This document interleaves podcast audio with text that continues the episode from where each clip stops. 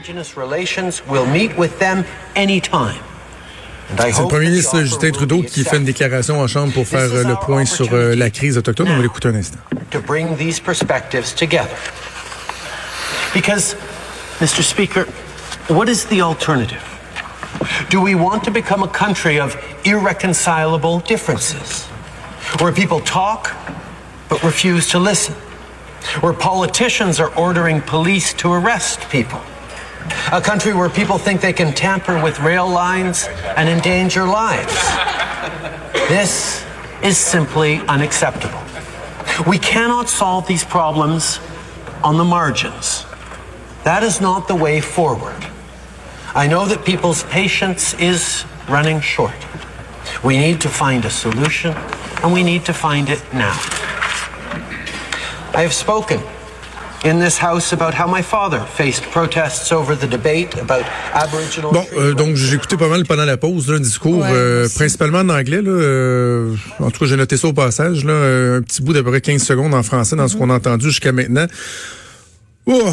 Ben on les cherche encore les solutions, c'est ça qu'on c'est ça qui qui dit c'est, principalement c'est le... on travaille fort, on va se réunir encore. C'est le Justin euh, c'est le Justin théâtral là euh... Tu sais, il, il, a, il a répété dans ce qu'on vient d'entendre un truc qu'il a dit un, un peu plus tôt cette semaine. Et là, il a dit euh, je veux pas vivre dans un pays où les politiciens vont dire à la police qui arrêter. Ouais. On veut pas avoir une, une police politique. Puis ça, c'est que cette semaine, il s'est fait dire ben pourquoi vous dites pas à la G R C, euh, tu sais, allez-y là, euh, il faut les défendre les blocus. Ouais. Puis il dit non, non, moi je peux pas demander à la police euh, euh, d'intervenir. Ben c'est drôle par contre, mais quand venait le temps d'annuler un procès pour S N C-Lavalin, il se gênait pas pour dire à la procureure générale euh, hey, euh, euh, donnerais-tu un petit break à S N C-Lavalin, puis tu devrais revoir ta position. Mais ah là, ça, pour une crise qui paralyse l'économie du pays, ah ça, non, non, je peux pas rien faire. Donc, bref, euh, Justin Trudeau euh, qui, propose, neuf, là, qui ne propose pas grand-chose. Il y a eu un autre point de presse aussi ce matin, Maud, euh, dont ouais. tu voulais nous parler. Oui, un point de presse intéressant. Il y avait euh, Perry Belgrade, entre autres, le chef national de l'Assemblée des Premières Nations. Euh, lui était aux côtés des grands chefs Serge Simon et Joe Norton. Euh, il estime que trois conditions, lui, sont nécessaires, Perry Belgrade, donc, pour sortir de la crise qui est provoquée par les blocus autochtones en protestation au gazoduc Gaslink. Gaslink, il veut que les Les joueurs de l'industrie, entre autres, étudient leurs options pour modifier le tracé du gazoduc et étudient d'autres, polici- d'autres possibilités sérieusement. Gaslink disait, par contre, là, jusqu'à tout récemment, que le tracé choisi, c'était le seul viable. On exige euh, aussi euh, que la G R C quitte le territoire traditionnel des Wet'suwet'en dans le nord de la Colombie-Britannique et finalement que le processus de négociation avec la couronne soit formalisé. Un calendrier de rencontres ainsi qu'un échéancier qui... Euh, dit-on, donne autant le temps d'avoir des discussions positives. C'est ce qu'on demande de ce côté-là. Et j'attire ton attention aussi sur le discours du grand chef Simon. Il a dit que lever les blocus, c'est un signe de force, pas de faiblesse. Euh, ah. Lui a subi des méfaits là, après son appel à la levée des, euh, des barricades. Ah oui. Puis il dit, le message de paix est souvent mal reçu par ceux qui ont un autre agenda. Il a aussi dit que rien n'empêche les manifestants de bloquer à nouveau les rails si le gouvernement, euh, si les gouvernements ne poursuivent pas le dialogue. Mais qu'à ce point-ci, les gouvernements, l'industrie ont compris le message, donc on peut lever les barricades. Il est, euh, sincèrement, on devrait donner une médaille, là. Oui. Au chef Simon, là, c'est pas mal lui qui a le discours, je trouve, le plus nuancé euh, dans toute la gang. Euh, donc, on va voir ce qui va se passer pendant les prochaines heures. Par contre, euh, Via Rail va reprendre certains de ses services euh, au courant des prochains jours, quoi? Euh, oui, on va reprendre, euh, en fait, les activités ferroviaires entre Québec, Montréal et Ottawa. On a reçu l'autorisation du C N, donc seuls les trains qui opèrent sur le trajet intégral entre Québec et Ottawa seront en opération à partir euh, de jeudi. Et toutes les correspondances, par contre, avec d'autres trains qui demeurent annulés. On dit que Via Rail communique avec les passagers qui ont des réservations qui n'ont pas été annulées et les passagers ben, qui sont tout de même invités euh, à visiter le site de Via Rail pour obtenir tous les détails. Bon, on va suivre ça évidemment dans les prochaines heures. L'autre l'autre élément qu'on suit, c'est le sort des des Canadiens, des Québécois qui sont à, à bord du fameux euh, bateau de croisière en quarantaine au, euh, au Japon. Et là, il y a un autre cas de coronavirus euh, qui a été euh, qui a été déclaré auprès de, de Québécois. Là. Oui, euh, le nombre de cas sur le bateau augmente. Euh, vois-tu, depuis hier, là, on en a quatre-vingt-huit de plus.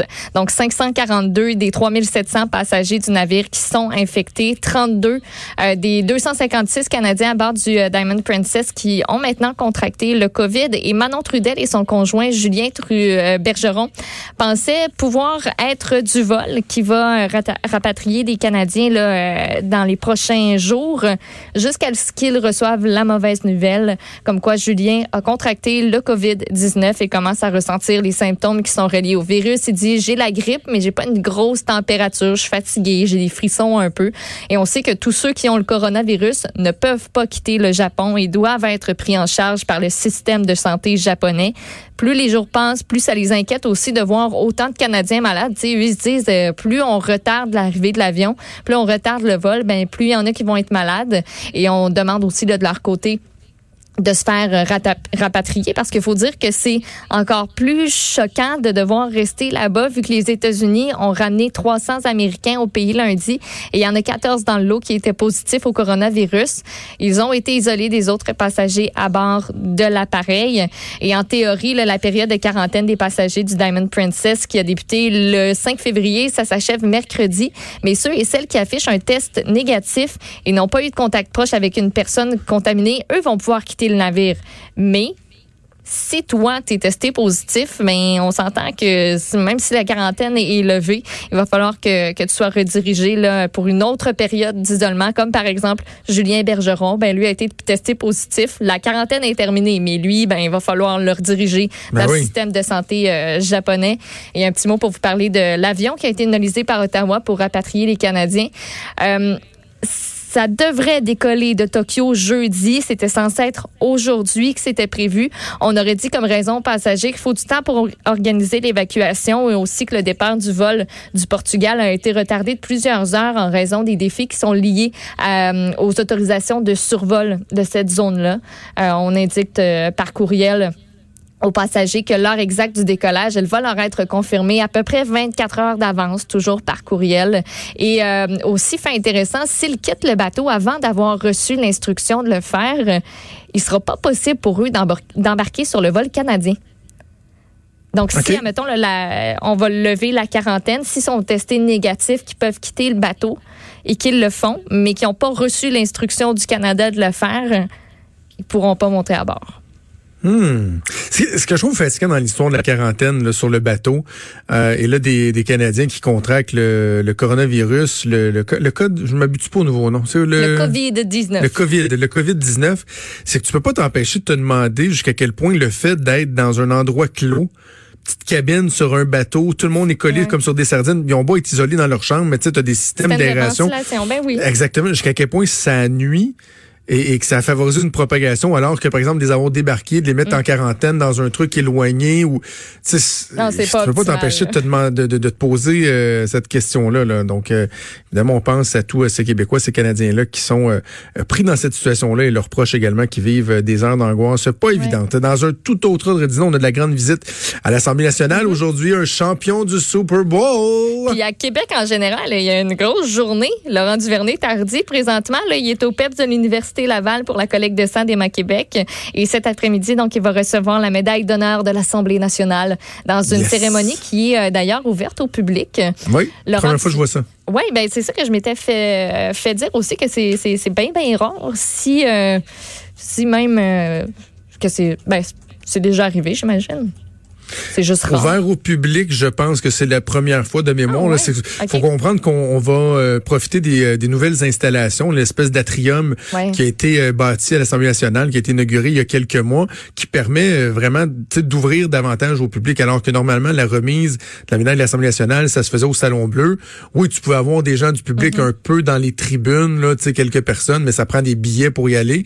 Mais d'ouvrir vraiment là euh, euh, de façon élargie aux gens, de mémoire, c'est la première fois que ça arrive, en tout cas. Ouais. C'est assurément pas fréquent. Donc, il poursuit sa petite trotte, puis euh, en plus, il est le porte-parole des Journées de la persévérance euh, scolaire. Ça, c'est cette semaine. Euh, puis, ben, on se le rappelle, euh, je sais pas si j'ai besoin de le rappeler, mais je le fais pareil. Le deux février, à Miami, il est devenu le premier joueur de football né au Québec ah oui. à remporter le Super Bowl grâce à une victoire des Chiefs de Kansas City qui ont battu les forty-niners de San Francisco trente et un vingt.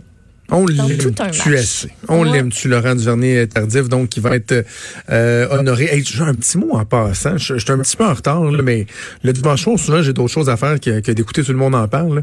Mais Laurent Duvernay-Tardif était Tout le monde en parle, fait que je voulais l'écouter. J'ai écouté ça en rattrapage hier. Et euh, j'avais entendu parler de la présence de Mariana Mazza, ouais. que certains ont trouvé déplacée. Uh-huh. Je m'excuse, mais c'était, c'était, c'était euh, épouvantable. Là. Mais vois-tu, je, je, je l'ai même pas écouté moi non plus dimanche. Je, je ne fais qu'en entendre euh, parler, puis il va falloir que je me fasse une, une tête. La fille a quand même dit à Guy Lafleur, mon tabarnak, toi. À Guy ouais, Lafleur. Oui, je l'ai lu celle-là. Guy Lafleur a ridiculisé Alain Lefebvre, qui, euh, que vous aimez la musique classique ou pas, est une sommité, est reconnu mondialement. Le, et Alain Lefebvre, à un moment donné, t'as l'impression qu'il était à veille de se lever et de sacrer son camp. Là. Ben, on comprend pourquoi. Là. Mais tu sais, on a... est-tu vraiment, es-tu vraiment surpris? Ben... Dans le sens où a toujours pas mal été comme ça. Là. C'est pas euh, c'est pas la première fois que ça arrive, là, j'imagine. On ben, s'entend. Je sais pas. Moi, autant que ça, tu sais, des fois, de voir une personne à gauche, pour, avec un invité, mettons, tenir des propos discutables, mais là, c'était tout le long de l'émission, là. Tu sais, à donner un show, mais c'est parce que un moment donné, je veux bien, là, moi, qu'on aime les humoristes qui sont capables euh, d'être raides. Euh, tu sais, je, dans certaines occasions, j'aime bien gros Mike Ward, puis j'écoute beaucoup d'humoristes mm-hmm. américains qui décapent comme ça se peut pas.